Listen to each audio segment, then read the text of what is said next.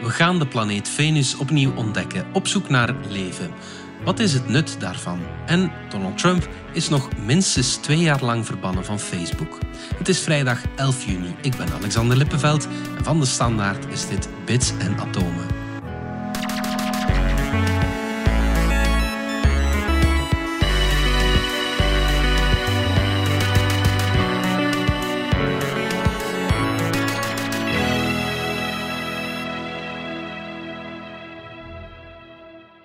Pieter, we starten deze week op Venus, een planeet die, ja, naar mijn weten, nog niet echt helemaal goed ontdekt is. Nee, in tegendeel. Venus is een van de planeten die nogthans dicht bij ons ligt en waar we heel weinig over weten. Mhm.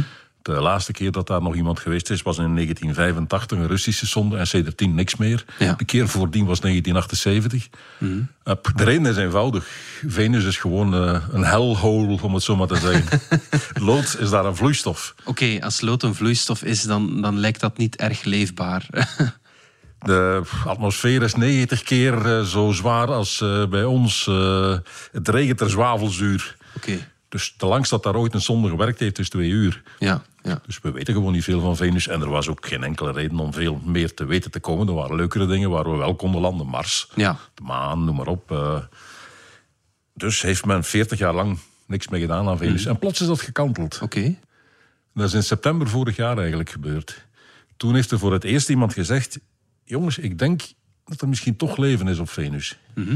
Oké. Dus nog reactie van iedereen was, ze zeiden zot. Dat kan niet.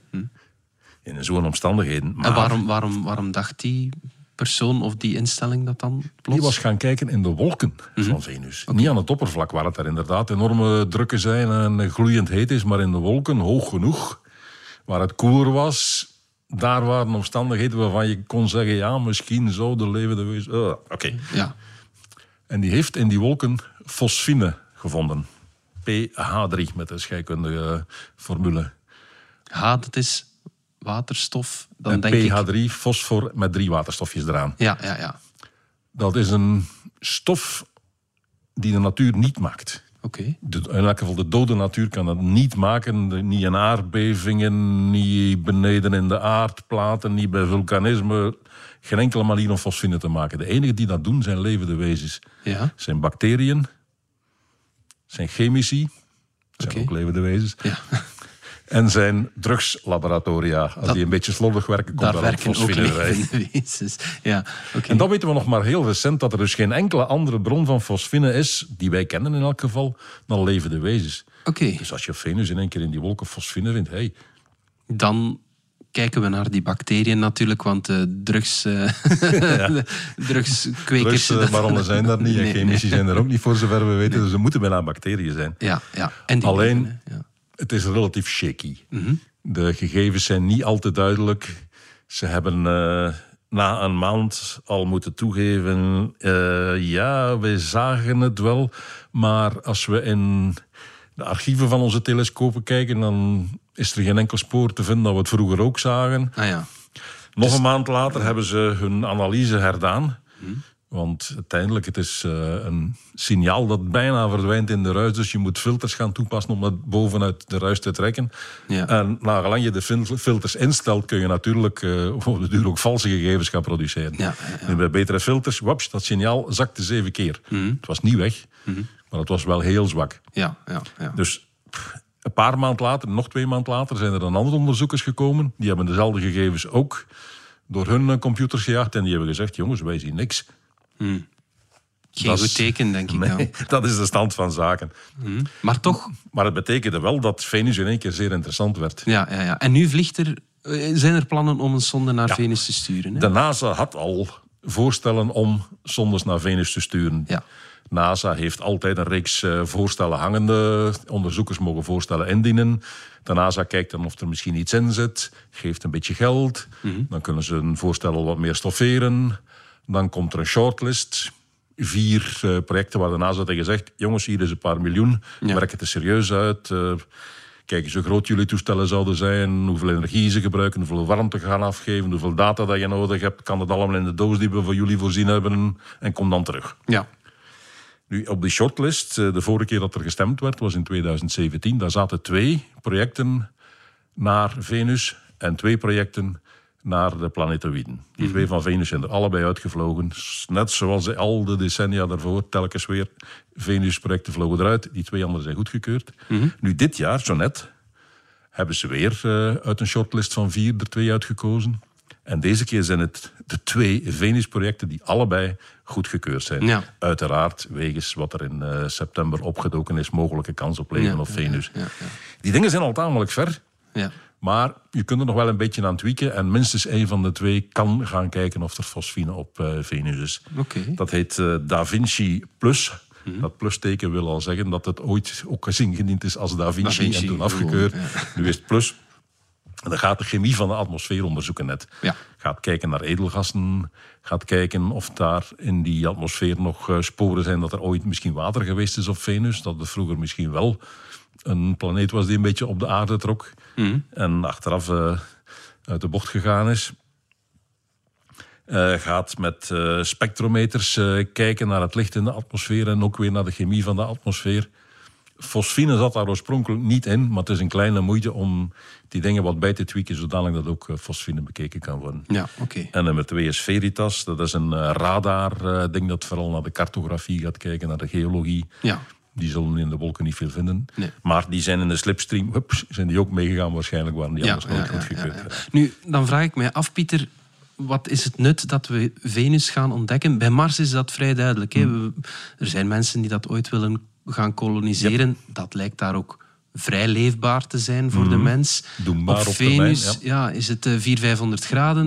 Nee, kan daar kolonisatie zit er niet in. Ja. Maar het leuke is, ooit moeten eh, Venus, aarde en Mars ongeveer gelijk geweest zijn. Oké, ja. De aarde, daar is leven ontstaan. Eh, er is een beetje een broeikaseffect, net genoeg om het hier aan warm te houden, maar ook niet meer dan dat. Op Mars is alle water verdampt, is de atmosfeer verdampt. En er is nu eh, koud en ijselijk. En eh, misschien kunnen we er wel wonen, maar gezellig zal het niet zijn. Nee, nee, nee. Maar je kan je daar wel beter aan aanpassen. Hè? Je kan daar werken. Het is een beetje eh, Antarctica op een kwaaie winternacht. Ja. Ongeveer daarmee moet je het vergelijken. Maar goed, het is er. Ja. Venus is net de andere kant op gegaan. Daar is het broeikaseffect altijd maar groter en groter en groter geworden. Het is altijd maar heter geworden. En om duur zit je in een gesloten lus en ga je alleen maar omhoog. En dat is dus nu compleet niet meer levensvatbaar. Maar het zou leuk zijn om te weten, wat was het vroeger? Ja. En hoe is het uit de bocht gegaan? En waarom is het uit de bocht gegaan? Daar kunnen we alleen maar van leren. En zo kunnen we misschien ook zien hoe het ons Ja, binnen want, zoveel eh, miljoenen jaren zal vergaan. Ja. En, en ook vandaag met ons klimaat eh, zijn we net uit de bocht aan het gaan. Ja. Dus eh, we kunnen maar leren van Venus.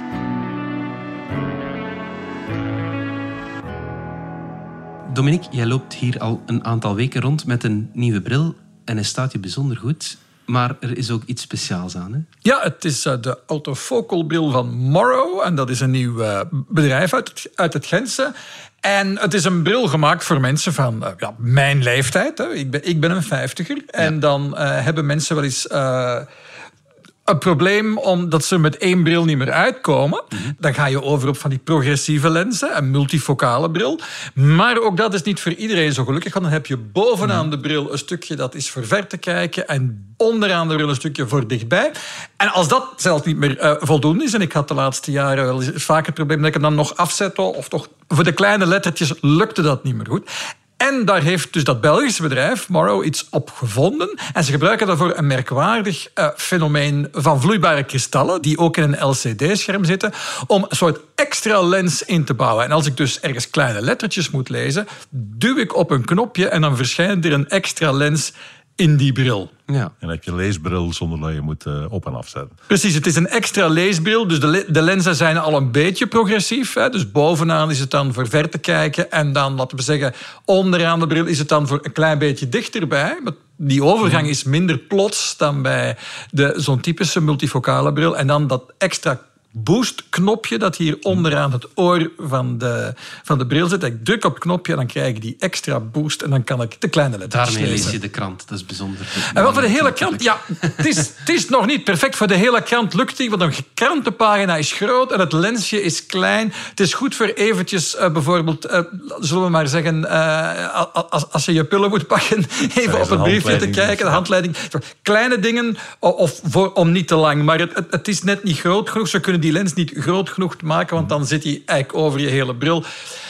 Het is een compromis, maar ik vind dat uh, bijzonder aangenaam Ja, werkt. En En, hoe zit dat dan in elkaar? Die vloeibare kristallen, dat is het, eh, het geheim van de bril. Eh, vloeibare kristallen is al een zeer bizar woord. Want ja. vloeistoffen zijn vloeibaar, kristallen zijn altijd hard. Ja, Dus een kristal kan niet vloeibaar zijn en vloeistof kan geen kristal zijn. Nu, eh, wat daar aan de hand is, eh, vloeistoffen zijn chaotisch, alles warrelt al door elkaar. Maar soms, eh, sommige moleculen, als die een beetje een rare vorm hebben, dwingen die eigenlijk elkaar om een beetje in het gelid te gaan staan. Als je moleculen hebt die allemaal staafjes zijn, Ja. of allemaal schijfjes, of zelfs een combinatie van de twee, zeg een braadpan, een schijfje met nog een steel aan.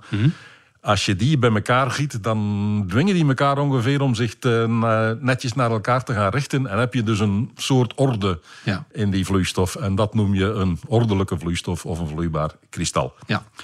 Nu wordt het leuk als die moleculen die erin zitten, als die gevoelig zijn voor elektriciteit of voor magnetisme. Je legt een elektrisch veld aan, floeps, en al die staafjes gaan zich richten in de richting van het elektrisch veld. Oké, ja. Als al die staafjes netjes ordelijk zijn, het licht dat daar binnenin doorheen die vloeistof valt, wordt eigenlijk in een bepaalde richting gedwongen. Het licht wordt gebroken. En dat is net wat een lens ook doet. Ja. En door meer of minder elektrisch veld aan te leggen, eh, verander je de hoek waaronder die dingen zich allemaal richten. En verander je de brekingsindex van de vloeistof, zoals het dan heet. En maak je, met andere woorden, een sterkere of een zwakkere lens. Ja, oké. Deze legt één lens aan. Je zou op termijn kunnen gaan denken, als je een beetje kijkt en met dat veld gaat spelen en hier wat sterker en daar wat minder sterk, zou je grotere lenzen kunnen aanleggen, zou je lenzen kunnen verschuiven, zou je de sterkte kunnen aanpassen. Maar dat is, dat is allemaal voor later natuurlijk. Maar Ja, in ja. theorie is dit zeer veelbelovend. Ja, oké. Ik onthoud dat jij een early adopter bent, Dominique. En dat is altijd heel cool. absoluut. En dat ziet er nog fijn uit ook. Hè. Is mij verteld. Ja, Ja, ik, eh, ik vind dat het me inderdaad heel goed staat. voilà. En je ziet er beter mee. Alleen maar gewonnen. We zijn terug na de reclame. Je overweegt een elektrische of hybride wagen? Luister dan naar Plan Elektrisch Rijden. Een podcast waarin actrice en Joe DJ Elke van Mello Ik ben weg. op onderzoek gaat.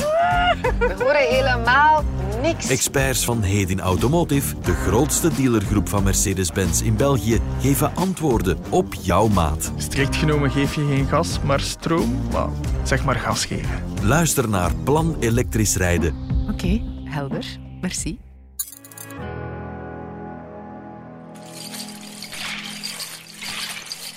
Pieter, dat klonk bijzonder feestelijk.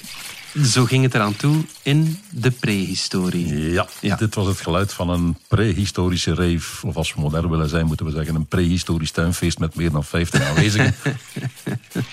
Ja, Wat je hoort is iemand die in trance aan het dansen is. oké. ja. Dus pure psychedelische toestanden.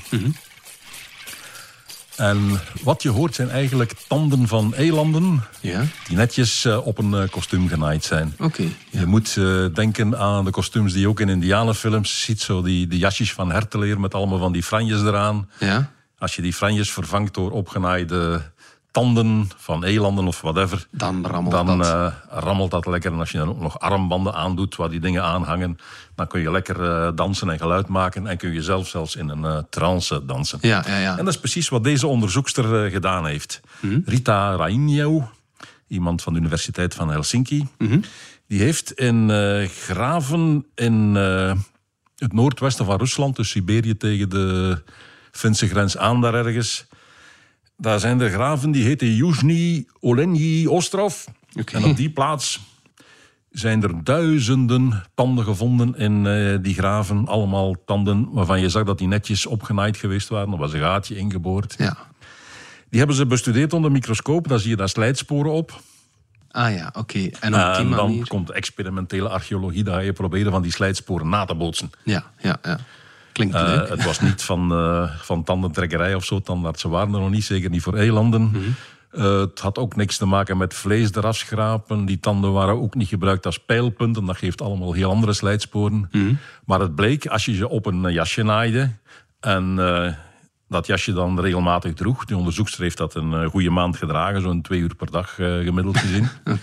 En is er dan ook mee is naar een uh, groot uh, feest geweest. Het New Performance Turku Festival in uh, Finland.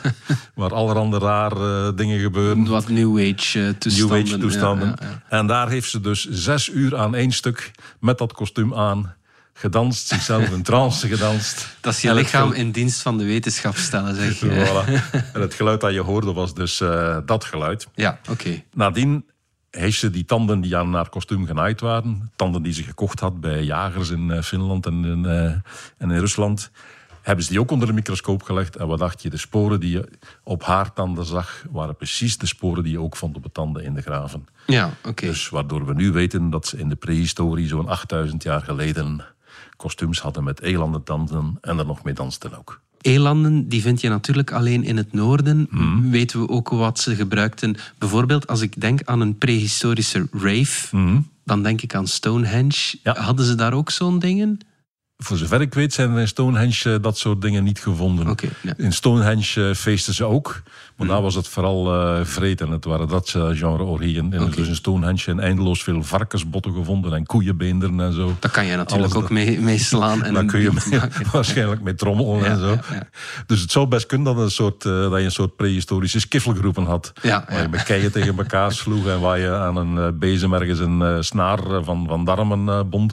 Om dan boom, boom, boom de bas te doen. Voilà. Maar daar zijn geen sporen van overgebleven. ja. Het enige dat we hebben zijn die tanden.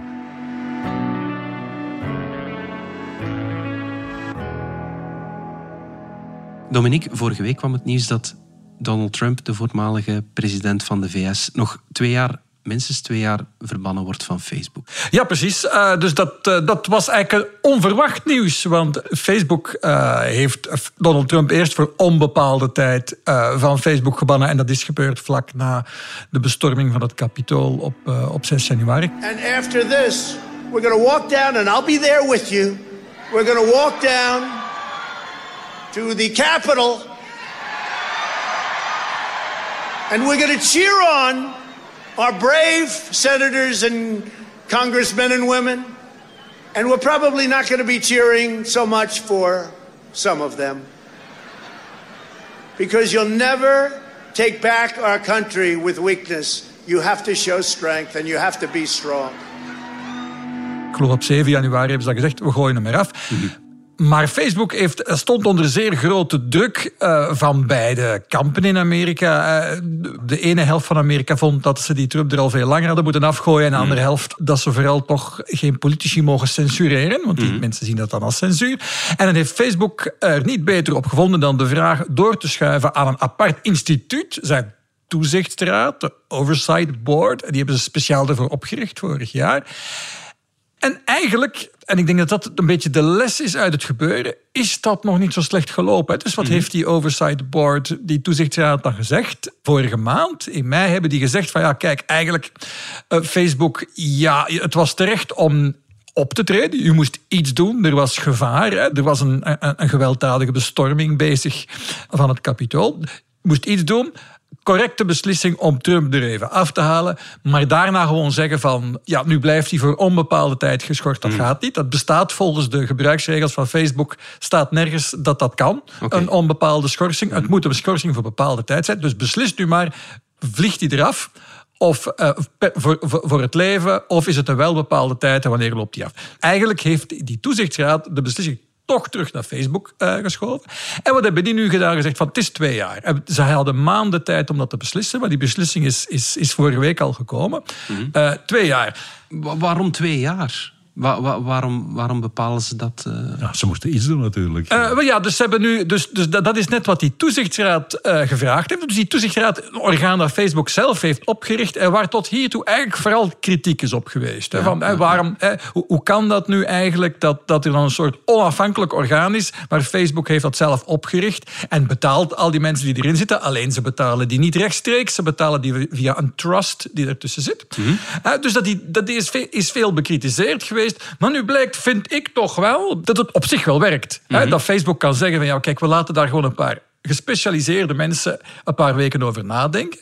Die, die raad heeft dan gezegd van nee, eerst moet je zelf de, je regels over politici duidelijker maken, want het is nu allemaal dubbelzinnig. Zegt u eens, wat mag een politicus doen, wat mag hij niet doen? En we vinden het eigenlijk niet juist dat een politicus meer mag dan een gewone gebruiker. Want eigenlijk, als een politicus over de schreef gaat, is het veel gevaarlijker dan als jij of ik uh, Tuurlijk, ja. eh, is iets verkeerd zeggen. Dus En eigenlijk moet je minstens, minstens even streng zijn voor politici. En dus eh, wat Facebook altijd gedaan heeft, is gezegd van kijk, als iets eigenlijk onze regels wat betreft ja, haat, online haat, Mhm. oproepen tot haat, eh, oproepen tot geweld, als het die regels overtreedt, halen we het weg. Maar als het van een belangrijke politicus komt, laten we het toch staan, want dan is het ja, nieuwswaardig, belangrijk. De mens moet het dan maar zelf beoordelen. En die regel heeft Facebook nu eigenlijk afgeschaft, maar dat hebben ze niet gedaan omdat eh, politici dat geëist hebben of omdat Gelukkig de maar. bevolking dat geëist heeft, maar vanwege die toezichtsraad die ze zelf hebben opgericht. Dus eh, dat is, dat is op zich een, een heel belangrijke beslissing geweest. Dus politici worden nu eigenlijk worden volgens dezelfde regels beoordeeld als gewone gebruikers op Facebook. Dat, dat is een, een verstandige beslissing. Dan heeft Facebook ook duidelijk gezegd van kijk, ja, politici kunnen gestraft worden met een schorsing tot twee jaar. Staat nu mooi op papier. En bij recidive, als- ze het dan nog eens doen, dan eh, kunnen ze er eh, levenslang afvliegen. Ja. Dus dat wil zeggen, Trump keert misschien binnen twee jaar terug op Facebook, maar krijgt dan strengere regels. Hè. Weet Ja. dan van elke overtreding van de regel en dan kan ik er eh, levenslang afvliegen. Op zich een, een acceptabel compromis. Alleen, het is weer typisch Facebook om dan te zeggen van ja, dus die toezichtsraad heeft gezegd van je moet nu beslissen voor hoe lang hij geschorst is. En ze zeggen dan twee jaar, maar dan zeggen ze na twee jaar gaan we het toch nog, nog eens opnieuw bekijken. Ja, ja, ja. En dus houden ze zo'n klein beetje een slag om de arm. Ze hebben het niet helemaal beslist. Wat natuurlijk ook een beetje schipperen is, wat, wat Facebook graag doet. Want uiteindelijk, ja, in hun, in hun thuismarkt zitten ze nu eenmaal met een flink stuk van hun, van hun gebruikers. Bijna de helft eh, die, eh, die eigenlijk vindt dat je die Trump vooral eh, zijn ding moet laten zeggen. Ja, ja, ja. Op Twitter is hij wel al voor het leven. Ja, precies. Dus Twitter is daar, is daar eigenlijk ehm, veel, veel helderder in geweest. Gewoon direct eh onmiddellijk eh, eraf gegooid. Ik denk dat het voor Facebook allemaal veel eh, moeilijker ligt. Het is natuurlijk ook een veel groter platform. Er zitten veel meer mensen op. Eh, probeert zich heel internationaal op te stellen. Het, het is moeilijk zoeken, maar het- ik, ik denk wel dat, dat daar Jack Dorsey, de baas van Twitter, heeft daar een zeker zullen we maar zeggen, moreel leiderschap eh, getoond. Twitter is een kleiner bedrijf. eh, er hangt op zich minder van af. En die man heeft gewoon kunnen zeggen van... ja, kijk, we willen het hier niet. Punt. Gedaan. Eh, wat een hele drastische koerswijziging was. Absoluut, Twitter heeft heel, heel zijn geschiedenis eigenlijk ongeveer alles laten gebeuren. Iedereen mocht zeggen wat ze wilde. Een, vo- een vorige baas van Twitter heeft ooit Twitter omschreven als de free, the free speech wing of the free speech party. Dus alles mag hier alles gezegd mag. worden. En eigenlijk op een bepaald moment heeft Dorsey gezegd: eh, nee, dat doen we niet meer. En Facebook wilde die stap niet zetten, maar heeft dan het idee geopperd van kijk, als we daar nu eens een apart instituut voor in het leven roepen.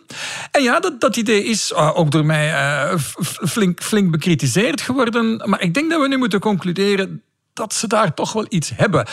Het heeft ook het voordeel dat eh, de politici eh, nu niet meer kunnen ingrijpen en zeggen: Facebook, jij doet het niet, wij gaan het doen. Ja. Dan, dan ben je veel Ja. verder van huis dan met zo'n onafhankelijke raad waar je nog kunt denken: het zijn tenminste specialisten die nog een beetje afstand nemen. Precies dat, Geef hè. dit in handen van eh, mensen in Hongarije, ik kan geen namen noemen, maar dan Maar ja, dat is- dat zie je zo wat er gaat gebeuren. Ja, ja. Ja, natuurlijk, want effectief die roep was er inderdaad enkele maanden geleden van "Ho, het is absoluut onrecht. eh, het, is, echt- het is heel gevaarlijk dat een bedrijf als Facebook zo'n beslissingen mag nemen. We moeten die beslissing afnemen van de sociale netwerks als Facebook en we moeten dat eventjes zelf eh, bedisselen.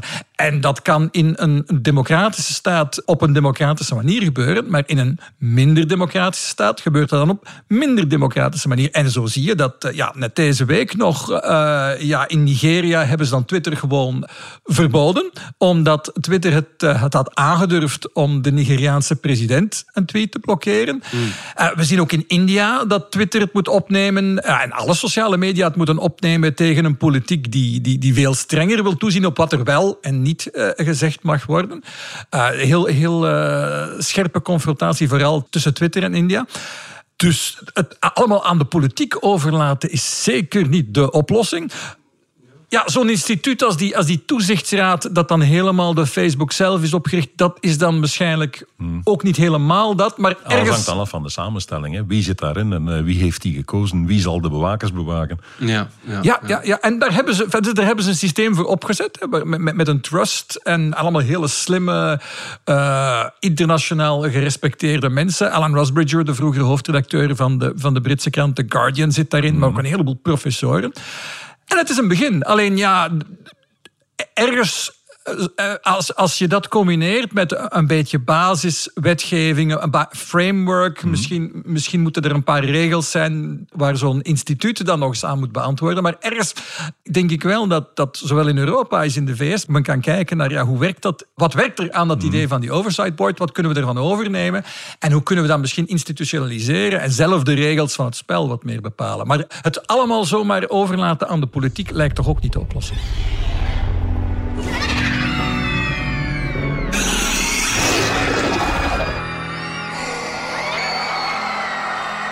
Pieter, je hebt als dino van de week een T-Rex mee, de koning van de dino's. Wat is daarover te vertellen? Ja, voor de verandering weer eens een T-Rex. Maar deze keer een jonge T-Rex. Eentje van 13 jaar. En bij T-Rexen hoort dat nog bij de jonkies. Oké, ja.